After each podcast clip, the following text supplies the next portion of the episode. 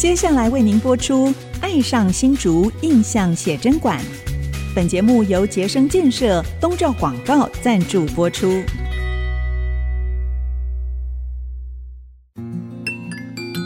新竹是个有风的地方，新竹是个有故事的地方，有风就有故事。爱上新竹节目，带您从人文地景产重新发现新竹的丰富精彩。现在，乘着新竹风的翅膀，邀您一起爱上新竹。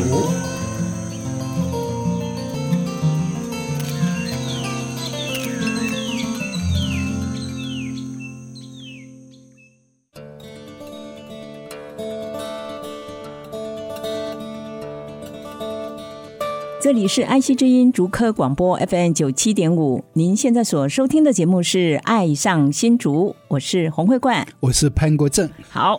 潘大哥来我们这个淡水厅的这个系列啊、哦，对，今天在爱上新竹，我们邀请到一位很会讲故事的一个文史工作者，也是我们的好朋友，也是自称新竹同知的沙龙的负责人哈。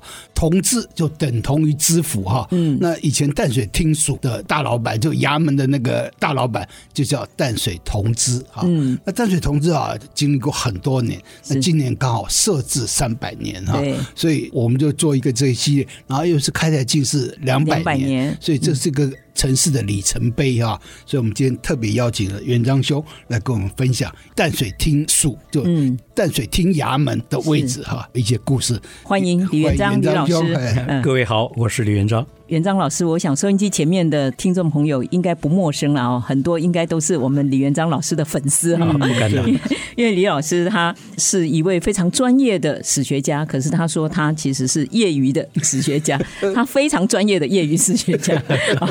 那同时也是一位美食的哲学家，之前有出过好几本非常畅销的书哦，比如说哎新竹同知美食散步，还有新竹风尘味儿。哦，好几本非常畅销的书。那刚刚特别提到，就是我们要来聊聊这个淡水厅署这个衙门的故事。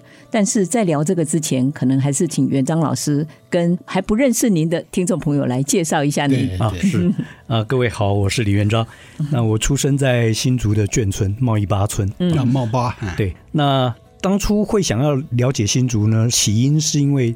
一九九九年我去法国留学，嗯，那去之前呢，对巴黎做了很多的功课。哦，那二零零六年我在北京住了一年，也是一样做了非常多的功课，嗯，所以熟到那个在北京都有人问我路，然后我可以像老北京人一样，他问我说那个莲花池在哪？我就像北京人一样，朝南走八百米。我经常有会有这个印象，他那个 朝哪方面走啊？真是就朝南、朝西、朝东，在台湾没有这个没有这习惯。是在台湾人暴露一定说，你沿着这条路走，前面的第三个红绿灯右转，对，然后再左转。对，我们都是用人的方位左右，对对但是在北京城一定是东西南北。对，所以他们俗话会讲说，如果一个人迷路了，他就我找不着北。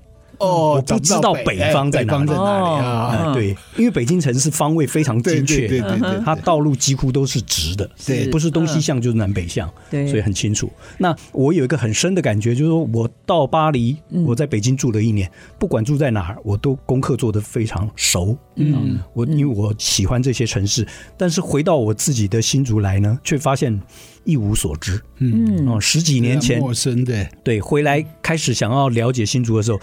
不瞒您说，那时候除了文化局的出版品，但是文化局的出版品流通性不高，对对，所以我那时候到成品去找，能够找得到的，到目前为止也仍然算是我们新竹十几二十年来最好用的工具书，只有一本。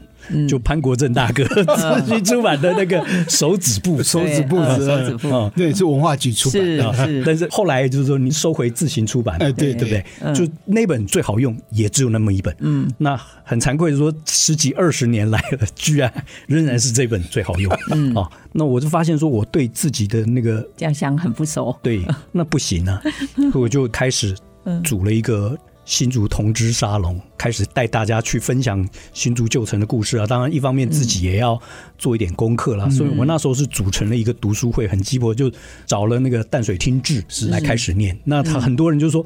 这个我们看不懂，上面写的是文言文，那我们就没有标点符号，对，我们就一个字一个字这样带读啊。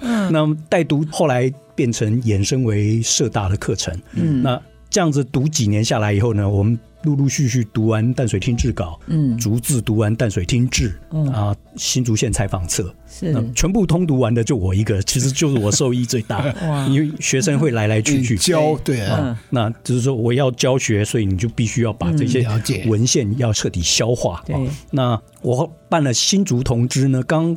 潘大哥，那个是一个抬举了哈，就是说我当初办新竹同知很有意思，我还去刻了一个官章，对，然后这个官章是要用篆体，然后正方形，边宽多宽什么，我拿到新竹旧城武昌街上有一个老的刻印堂，对，叫以文堂，以文堂，呃，文以载道那个以文堂，以文会友，那个老板呢，没想到我碰到这个老板是非常厉害的，因为城隍庙公局各大庙的公局还有。观音妈的这些章，其实都是他们家刻的哦。那他们家有那样子的老谱，他们历代刻过多少印谱，他传承好几代，都他们刻的。但我当初不知道，我只是看中他是个老店，我就跑进去告诉他我要刻什么什么。老先生用很疑惑的表情看我说：“啊，你这是观音呢？你观音没使欧北刻的。”我说：“对，过去我们清朝时候的那个最高行政官叫做淡水厅同知，简称淡水同知。”对。第二啊，淡水同志的引力刚没在我背前。我说我磕的是新竹同志 啊，你官也在自己封呀。我说我这不是官，我创立新竹同志沙龙的意思是。新竹的美好，邀请您一同探知，叫新竹同知。所以，我不光我可以称为李同知，那一起来做这个事的人，我们今天也有在座的潘同知，然后洪同知，就是我们一同来探知新竹的美好。是，哦，所以我这是哦，你安尼讲我就知了，好了好了啊，你李兆芬来推，然后我放心要出去散步的时候。还说我修修个唔丢嘞，袂使给你欧北刻，然后我又回来回头来再说服他，好不容易才给我刻了那一颗官章。哇，这个新竹同知是这是非常有趣的事。对对对，这种事情就要在新竹这样子的三百年的旧城才会发生。没错没错，是这样。这个还是老印章店，对，而且都是那个庙宇啊，什么都是他刻的。对，搞不好以前淡水同志的，其实这个章啊，有点像玉玺，就国之玉玺那种感觉。对，所以他会。小心，这是是，是应该是皇上要颁给你。我们自己封的，没关系。我今天因为有潘同知跟洪同知，都大家都都已经被我拉下水了。所以你这个信竹同知沙龙已经成立多久了？二零零一年我回来吧，二零零一年到现在是是二十几年，反正他后来也变成课程啊。嗯，对对，就是说我在这个过程里面也找了很多。同道就是一起加入，像早期的话，那个水木书院的苏大哥，这些他们都是那时候一开始是双周三在我家聚会，就是在谈说怎么样可以发掘新竹的美好。那新竹有哪些我们不知道的？我们如何这样这样？这个当然也就导致说，我们后来现在开始说做新竹有很多很特别的地方嘛，像比如说。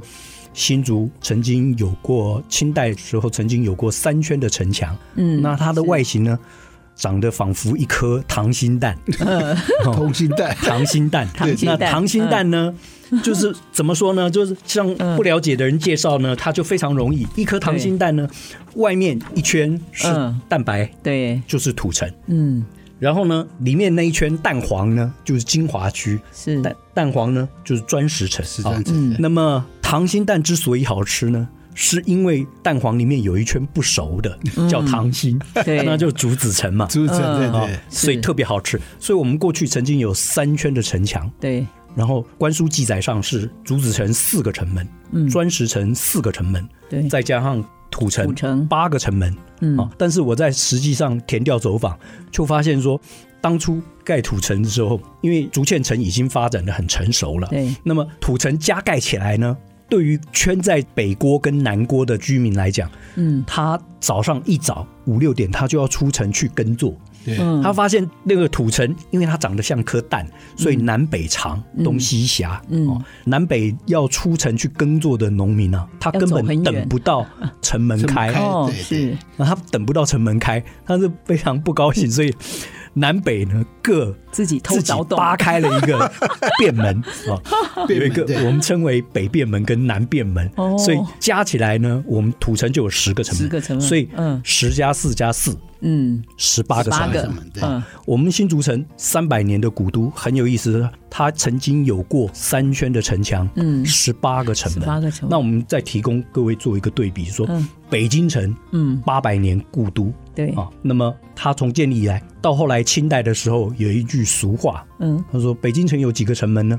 内九外七皇城四啊，怎么说呢？就是北京城，今天我们仍然看得出来，说北京城它就是一个凸字，一个凸字。那这个凸呢，是上面一个长方形，加上下面一个横躺的长方形，组起来变成一个凸。上面的这个长方形就叫内城，嗯，内九。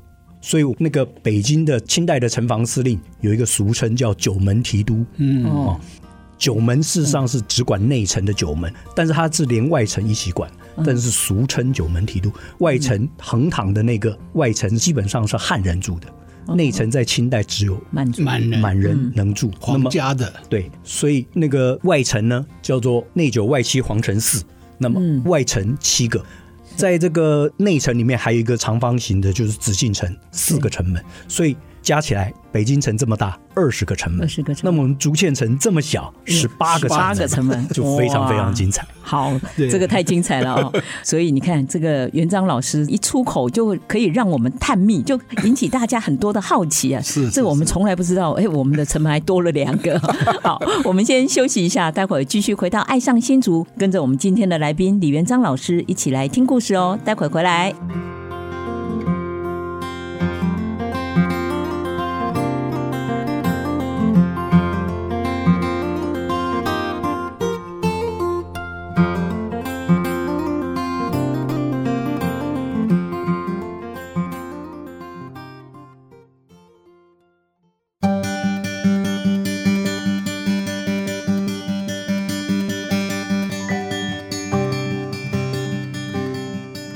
欢迎回到《爱上新竹》，我是潘国正，我是洪慧冠。我们今天邀请了新竹同知沙龙的负责人哦，李元璋先生呢，来跟我们分享他对新竹的三圈城墙实际的踏查发掘，还有淡水厅署就淡水厅衙门啊，这个内部的格局来跟我们做分享。刚刚元璋老师特别提的说，哎，我们竹堑城，你看当时三重城门。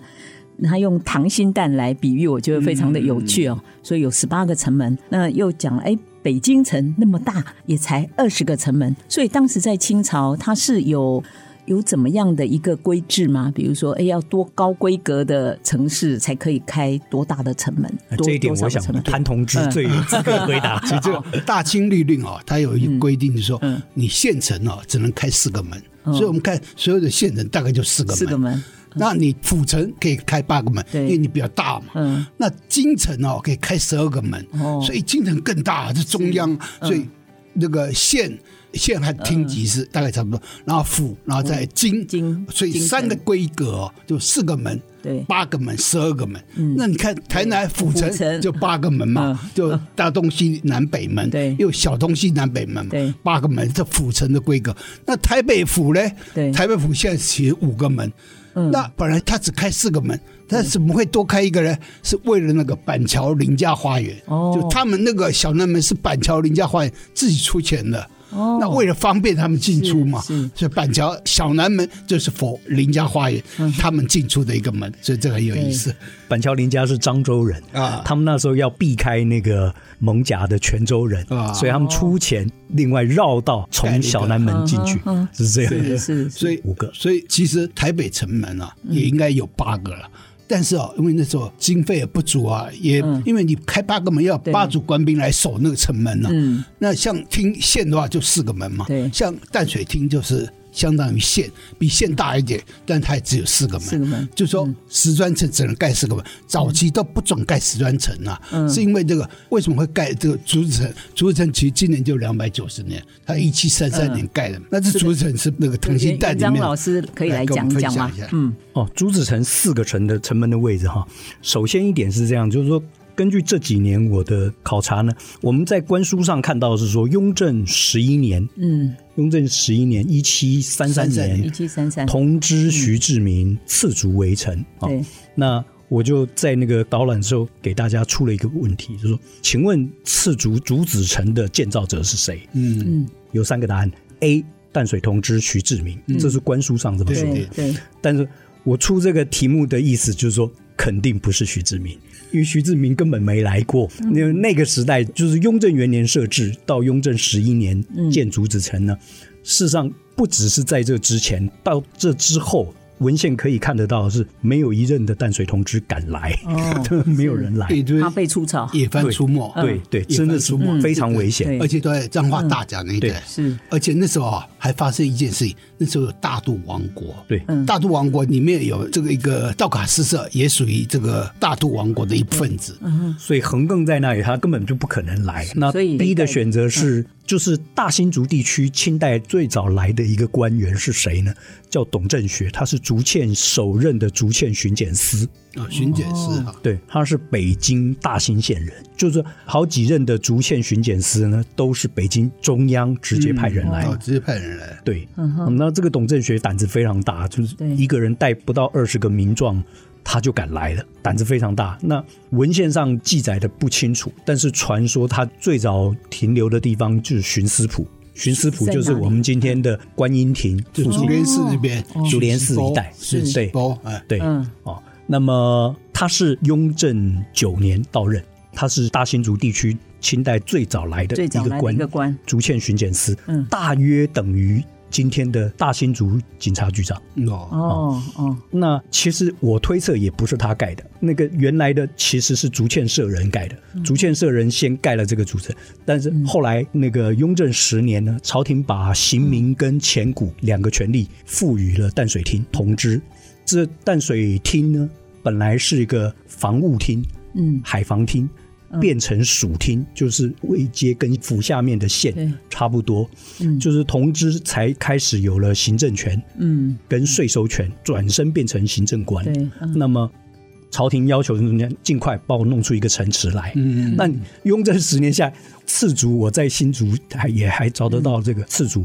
赤竹呢，根据文献记载，你就种下去，它活得很快，一年就可以长到一人高，嗯哼，更高一点，但是它很细。所以换句话说，既不是徐志明盖的，徐志明没来过。嗯、董正学再厉害，也没有办法一年之内变出一个竹子城来。嗯、所以最好的方法是什么？就是原来居于北鼓楼到五营头就地的竹堑社人。社人推测上，他们应该盖了一个，因为他们在这边住了五十年。对。然后董正学只是因为接到朝廷的谕令，嗯，再把它加固还是？对，然后他加了城门的概念，嗯、东西城门。然后把它缀连起来，所以雍正十一年竹子城盖好，嗯，同时董振学把他们赶到旧社去，那时候叫新社，对对。不对？那就是现在的南雅国小一带，南雅。旧社国小那带，对对，因为那时候叫新社，嗯，好，那为什么叫南雅呢？闽南语就是拉玛，拉玛。就是头前西侧的那个水患之地，全部都是烂泥巴，是，所以正因为我怀疑说。竹子成绝对不是徐同之盖的，嗯，那也不是董正学盖的，嗯、那他就是因为朝廷逼得急，朝廷连下言旨说，后来还下了好几次说，淡水同知你也该搬去淡水厅了吧，然后好几任同知都拖着不敢去，对，没有人敢去啊，嗯、所以徐同知绝对不可能来，嗯。哦，那么董正学董巡检也没有这么厉害，可以一年变出竹堑城，嗯，最好的方法就地鸠占鹊巢，然后我把那个原住民赶出去。赶出去以后，我就地休息一下，就变成竹子城。那竹子城四个城门的痕迹，我们今天仍然可以走得出来。嗯，哦，就是说一般来讲，我们就是如果我们从城隍庙广场嗯开始集合出发的话，沿着那个长安街往北走一点点，大概走到那个如美饼铺哦，如美饼铺，如美饼铺旁边有一条很小的巷子，那个就是竹子城的旧迹。要全世界范围很小啊，哈。对，朱子城一开始的范围非常小，那沿着这个旧巷子穿出去，对，就到了北门大街上，就老正西佛具店，老正西的隔壁，隔壁那个有一个小巷子钻出来，所以在那个北门大街，北门大街是清代就留下来的，开城之初就有的道路，所以就在那上面有一个。北门那一带的老地名就叫北鼓楼，北鼓楼，好，就是一个城市，在古代呢，就是如果在中原的标准规制，就是城中木鼓，嗯，东边有钟楼，对，西边有鼓楼，是。那但是这个也不是固定的，因为后来有一种做法，就是把钟跟鼓合在一起，哦。就同时就是一座钟鼓楼，实际上我们今天的西安城、北京城都是钟鼓楼，嗯，钟鼓齐鸣，对，就一起出现，对对，反正就它就是具备报时，然后哎呀瞭望，在新竹的话，北鼓楼是两层楼的建筑，是那时候竹子城时代最高的建筑物，同时它又在那个盾状丘陵上，所以它那个视野非常好，是是。啊，那是北鼓楼。接下来穿过一个虚线，然后我们可以接到平和街。就是以前的打铁街，然后这条斜线一直接接到现在，在那边有立那个告示牌，叫新竹第一街，嗯，就是按街仔，对，哦，那上面还有那个对，还有这个潘同之写的那个解说文字，嗯，好，然后从那边出来，我们确认这几个城门呢，还有旧的城址呢，有一个很大的坐标辅助，就是土地公庙，哦，古人会在那个城门的内外对。附近。他会安置土地公庙。哦，那像这个新竹第一街走出来以后，嗯，走到那个东前街、东门街上的时候，那边就是竹子东门的位置，竹子城东门。对。然后文献记载，在那时候竹子城东门内有一个土地公庙，嗯，然后这个土地公庙现在还在，那但是它向前位移了大概三十米、二十米，开台就是福地是对，开台福地叫东门宝福德祠，嗯。东门宝福德祠，它又叫东门在那里开台福地。那么这个庙就有很多可以解说的。嗯哼，因为新竹有两尊的土地公，号称都是康熙古庙，是那个王世杰带来的。带来的。哦，一尊就是这个东门宝福德祠，另外一尊就是那个水田福地。哦，就北门的水田福地。对对对。那这个王世杰带来庙方的记载啊，他是写到康熙二十年，所以到现在已经超过三百多年。对。那康熙二十年的意思是说，关于王世杰开垦竹堑的年代有很多种说法，对，有四种说法。对对，嗯，我们休息一下，待会再聊。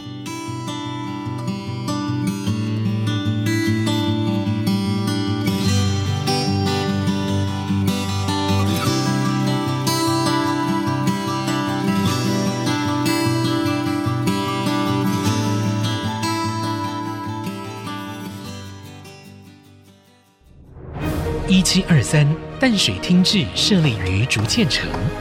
一八二三，北门郑家郑用锡金榜题名，史称开台进士。二零二三，我们回望竹堑城。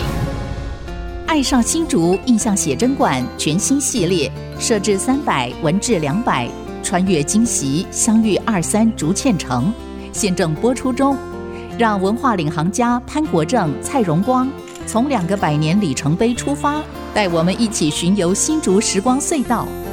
杰生建设东照广告邀请您漫步在新竹的历史长河，一起发现在地的美好与感动。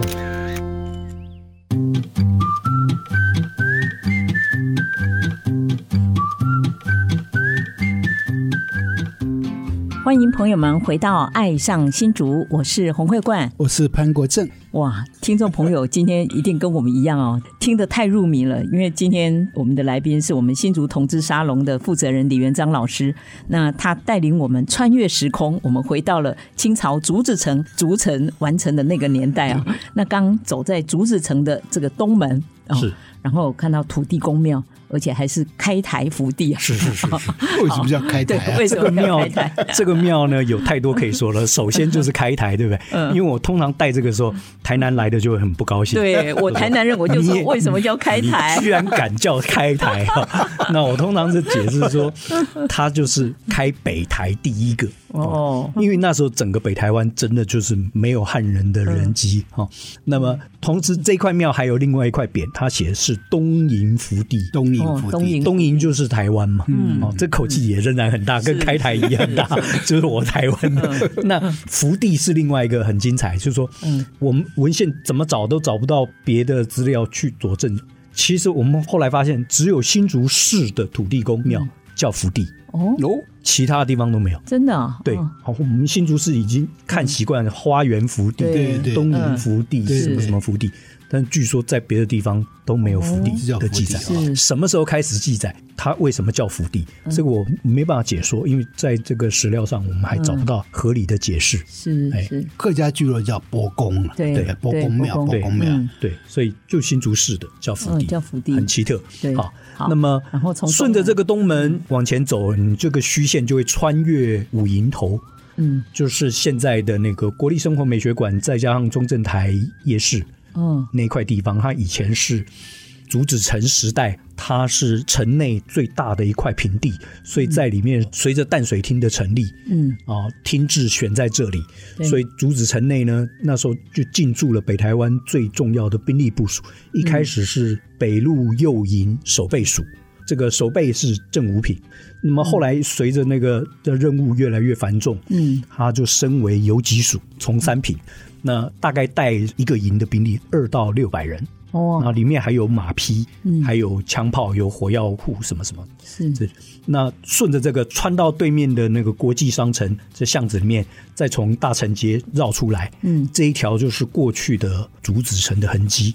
然后走大城街出来以后，就到了武昌街上，嗯，就是我们刚刚讲的那个乙文堂那个印章铺的附近呢，对面有一条小的巷子，嗯，切进去。那条就是旧名城墙巷。新竹因为有三圈的城墙，所以其实有好几条的城墙巷。但是这一条是竹子城的。我们另外还可以找到砖石城的城墙巷，还有新竹还有土城的城墙巷，嗯，还有爱门巷，嗯，对，这些旧地名都可以留下来。爱门，对。那么走进这武昌街的巷子里面呢，往前你会碰到右手边有一栋清代留下来的，现在旧城里面已经很难发现的清代。四进的老宅，嗯，红砖老宅。那么在那附近，呃，如果从这个方向切到南门街上，嗯，那就是南门的位置。然后南门是有土地公庙的，嗯、但是它藏在巷子里面。哦，那边有一个南门井土地公庙。嗯嗯，现在还在，现在还在，藏在巷子里面。嗯，那么过了南门以后。就从海边书坊旁边的那条巷子切进去，嗯、那条在清代的旧地名叫考棚边街。哦，考棚边哦。后来光复以后，我们新竹市曾经有一个时期是把所有的巷子都取了名字，嗯、像北京那样子。嗯，所以那一条巷子清代它叫考棚边街，到了 光复以后，它已经变成小小巷子，叫做市院巷。哦，市院巷哦。哦，从那边切出来就到了武昌街上，嗯、走到武昌街，那过马路对面就是明治书院停车场。嗯，这个虚线穿过大远百的门口，然后再过西门街，从那边的巷子切进去。切进去的话，就可以到西门。这个虚线现在是不容易走的了，嗯、就是说它都藏在胡同里面。嗯，那个我就常介绍说，在这个大胡同里面，嗯，有一条小胡同。小胡同里面有一条死胡同，死胡同里面开了一个店，叫做十方小景。嗯，那他卖的是那种很多人说他是台湾式的居酒屋。哦，那他所在的那个巷子，我估测大约就是竹子城的旧巷子，因为他们那边有路，还有那个老井。然后这个虚线出来以后，就会接到十方街的杨氏街校坊。嗯，那文献记载很确定，就是说。杨氏结孝坊就是建立在竹子城的西门旧址上，嗯，然后接下来这个虚线再走到西大路上，嗯，然后到那个西大路跟中山路的交叉口斜对面，对面有一个门洞，进去就是那个仁化街，嗯，有弧度的仁化街，仁化街就是竹子城的北门段，北门，沿着这个走就可以接回刚刚我们出发点叫如美，嗯，如美饼铺，饼铺，对，北鼓楼。对，北门城就这样走了一圈。其实它不大，竹子城范围非常小。那就是所谓的蛋黄区嘛，是就非常小。但是啊，我们看瓷砖城啊，它就比较明显。嗯，瓷砖城的那个四个城门位置，那就东西南北门派出所。所以你看那个派出所，东门派出所不是在迎新门旁边嘛？嗯，西门派出所就在西门，北门派出所就在北门城墙城门位置。所以东西南北瓷砖城倒是比较好找。嗯，就是它等于是派出所，就东西南北门派出所，它就是一个醒目的一个据点啊。那史传城就是派出所取代了土地公，就就是土地公时代是清朝竹子城竹子城时代，然后派出所是土地公就找到那个竹子城的城门，然后那个日本时代就是派出所来取代，对，哇，好有趣哦！我就觉得，哎，像刚刚元璋老师这样子带我们在空中走了一趟竹子城。这个有没有可能？我们现在用什么样的方式可以把它标示出来？对，我觉得好有趣哦。嗯，把它呈现出来。这个我幻想过很多次，就是说，嗯，各位看我，我刚这些路线其实不是背出来的哈，就是说我自己手绘了一张竹子城地图。嗯，后来我还手绘了一张那个砖石城地图。嗯，哦，那土城真的原谅我太难画了，就是我画的这个图就是包括现代的市街。嗯。啊，包括那些饮食的店，都划进，包括古籍，然后尽可能做到让大家，即使是陌生人、观光客，都可以按图索骥。自己可以走一圈，嗯、自己可以了解。那我们借着我们新竹是科技城嘛，对，借着现代科技，其实我们可以做很多以前想象不到的事，啊、像比如说 VR，对，对，就可以做了。结合 VR，嗯，然后在这边，他可以说故事给你听，嗯，它可以重建那个视角给你看，没错没错？对，这些都可以做的。我相信，就是新竹文化，新竹是全台湾最特别的一个城市。在这里，这各位一定要原谅我是新竹人，嗯、所以老王卖瓜，老李也要卖梨。这我我们我就是新竹人，我们都承认。对，新竹是全台湾最特别的城市，为什么呢？它是北台湾最古老的，同时它现在也是全台湾最年轻、最新、最充满活力哦。因为要论科技城，科技的这个活力呢，是全台湾绝对找不到另外神山嘛，对不对？所以在这样一个既有传统又富有现代的这个。有很多东西我们可以靠着现代的科技，嗯、我们号称科技文化城，我们是否可以在这个建成三百年之际呢？嗯，啊，设置三百年之际，能够借由现代新竹最领先的科技的眼光，对科技的发展。嗯科技的方法去重建我们过去最好的传统，是是，我们走过的这些历程啊。对对对，等于新竹这么有生命力，而且这么年轻的城市，其实有个老灵魂。是，所以我在给大家做导览的时候，也有另外一个比喻。我过去是说，新竹城呢，就很像一杯那个双倍的浓缩咖啡，嗯，Espresso Doppio。为什么呢？首先，它在时间上。嗯，它浓缩了北台湾三百年来的历史。嗯，整个北台湾的历史其实它集中在竹堑城这里，对不对？这是时间上。另外在空间上呢，嗯，因为新竹过去这样子三圈城墙的发展，嗯，所以我们的古迹密度很高。很高。嗯，在新竹旧城里面散步哦，其实你三步就有一个故事可以说，五步就有一个新发现。是这些东西永远发掘不，所以在空间上、时间上。它都是浓缩咖啡，没错。那其实啊，就东西南北大陆围绕的范围啊，大概一平方公里，就六十几个历史建筑和古迹啊，所以它密度非常高。非常高。好，我们休息一下，待会再聊。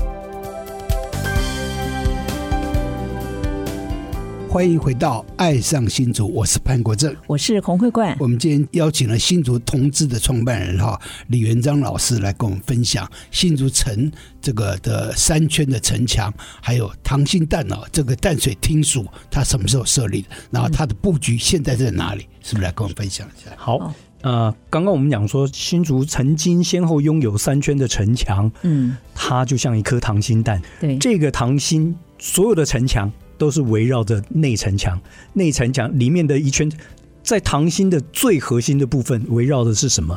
就新竹历史的出发点，就是阴阳共治的唐兴淡的核心区。嗯，就是右边一个城隍庙，左边一个淡水厅署，俗称淡水厅衙门、淡水同知衙门，都是一样的词啊。对。那么这个衙门呢，过去在前清时代。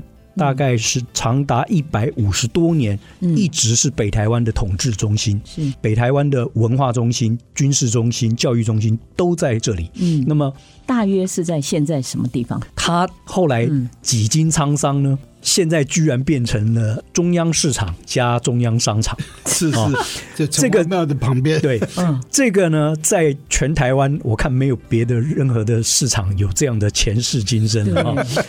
它的前身就是前清衙门，北台湾的行政中心。对，几经沧桑变成了现在的中央市场加旁边的中央商场。嗯，那么。大概十几年前呢，我就开始寻找这个老衙门的痕迹。嗯，我就一直想要利用现代的方法，嗯、我们刚刚讲过的科技的手法，把它重建出来。嗯。那么这几年比较稍微有一点突破了，因为在中央市场加中央商场有几个在地人，那其中有一个是吕正祥吕大哥，他因为他是市场起点啊，那么他很希望除了来带动这个商圈以外，也要找到他的历史文化，他能够区别于全台湾其他市场之外。结果我就找到我，我们就一拍即合，因为我们试想一下，全台湾甚至可能全中国。有没有哪一个市场，它的前身是前清衙门？门这个非常难，非常非常难。那么我们要不要重建呢？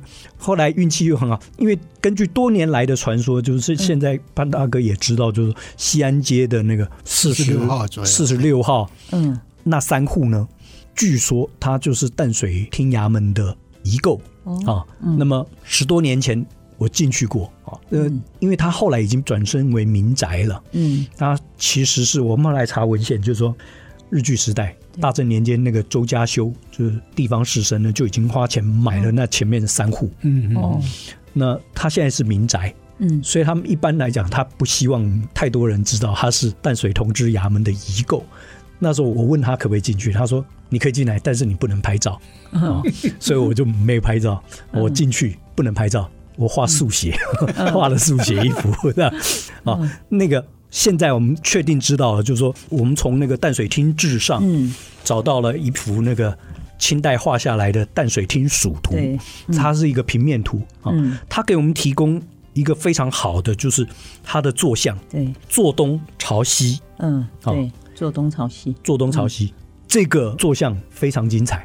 首先，这个图啊，因为我们知道古代的这些官衙的平面图啊，它可以提供我们就是方向、嗯，坐向，嗯，啊，它基本上就是图上画的这样子啊，对，但是它没有办法提供我们尺寸，尺寸，对对。啊，所以这个我们重建就有一点点困难。可是它标的方向啊，我们后来实际上测量过，它的这个从东到西的这个中轴线呢，它标出来的是正东方向。正西方向，真的真的没有北。我们实际拿那个指南针去测，是是，它真的是。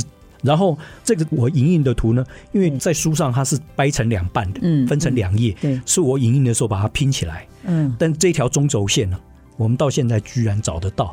哦，这样子。原因是因为我们如果去到中央市场的二楼，嗯，去看这些房子留下来的四十六号的那个房子，嗯，它入门的那个第一进就是清代同知衙门的头门。哦，头门啊，啊、嗯，然后他们家进去，他们现在拿来当做神明厅的第二进，嗯，就是仪门。哦，第二门啊，对，就是仪门，仪门，礼仪的仪啊，对，各位听众，我们这张图我们会扫描到这个我们的那个那个脸书上面哈，所以到时候大家都可以看到。是，所以我们现在后面的那个第三进的大堂，还有穿堂、三堂部分，嗯，它大致上就是现在的中央市场哦，中央市场位置。所以我们带很多人，我当初自己去寻找这个中轴线就找到了，就去到中央市场的二楼。你站在那个呃四十六号的房门后面，你可以明显的看得到，这个房子虽然在日据末期，嗯，它改建过变成两层楼，但是非常精彩的是，它上面的中轴线完全没有改变。嗯，它上面二楼上后门呢就是三扇门，所以那个中间的那两扇门关起来，那条中轴线就非常清楚。哦，好，那中轴线找到了，我们就可以建立根据后面的大堂什么什么。所以现在我们拿到这个平面图呢，看到大堂两侧是科房。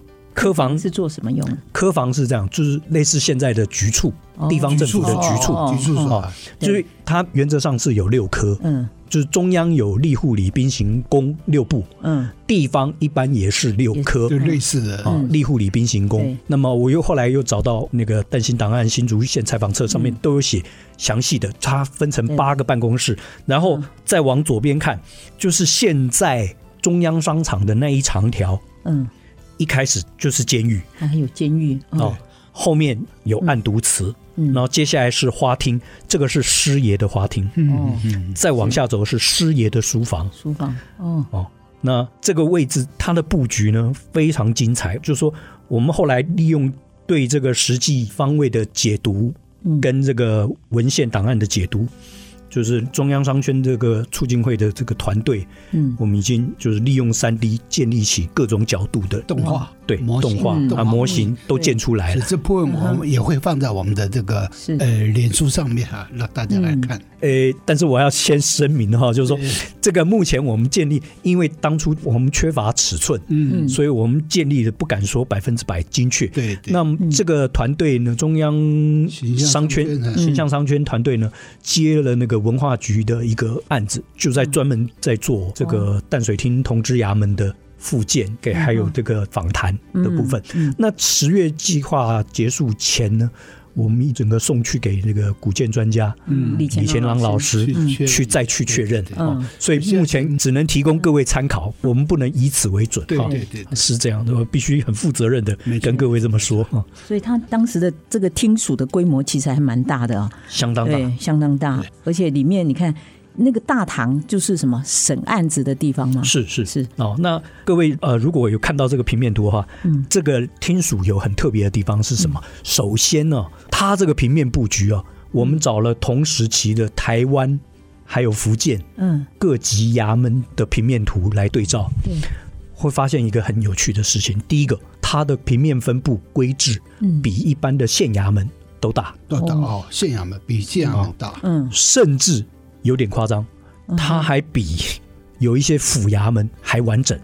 嗯，我在想说，可能是因为那时候北台湾地界太大，然后我们所需要的这些官员僚属啊，特别多，编制会越来越大。对，所以我们今天看到平面图哈，它是个有中央轴线，可是左右并不是对称。对对，不是对称。那它是很特别。那它这里面呢，还有。福德祠，对，有土地公啊，嗯，那有自己有封神庙，有观音庙，有天后宫，嗯，这个都是仅限于衙门里面的人才能拜，是是是，因为它是有墙围住的，外人是进不来的，是是。哦，呃，那里面还有一个公馆，这个公馆是公馆是就是那个收租的地方，不是不是，公馆是淡水厅的。淡水厅，淡水厅的这个同知大人他的哦，他的住的地方，对。住的公馆，从这个后面，他后方还有一个叫上房。嗯，好，整个后面那一块拉到那个第三进，左转到第三进这边，都是那个同知大人的家属区。嗯哼，所以他在公馆前面是有个门，他有一个单独的门，隔离出来，有点像就我们叫县长公馆，对对，县长公馆的概念，对，而且也是完整的生活区域了哈。对对，所以哇，这个真非常精彩。那我再提供各位一个很很精彩的部分，就是说。关于福德祠，现在已经拆毁了，嗯、但是在中央商圈里面却有两尊流浪的土地公。啊。然后同时是在图上的天后宫早就已经没有痕迹了。对，可是中央商圈里面，中中央商圈非常特别，它单独成立一个叫中央里。嗯，然后他们中央里里面没有土地公庙，可是他们却有两尊流浪的土地公。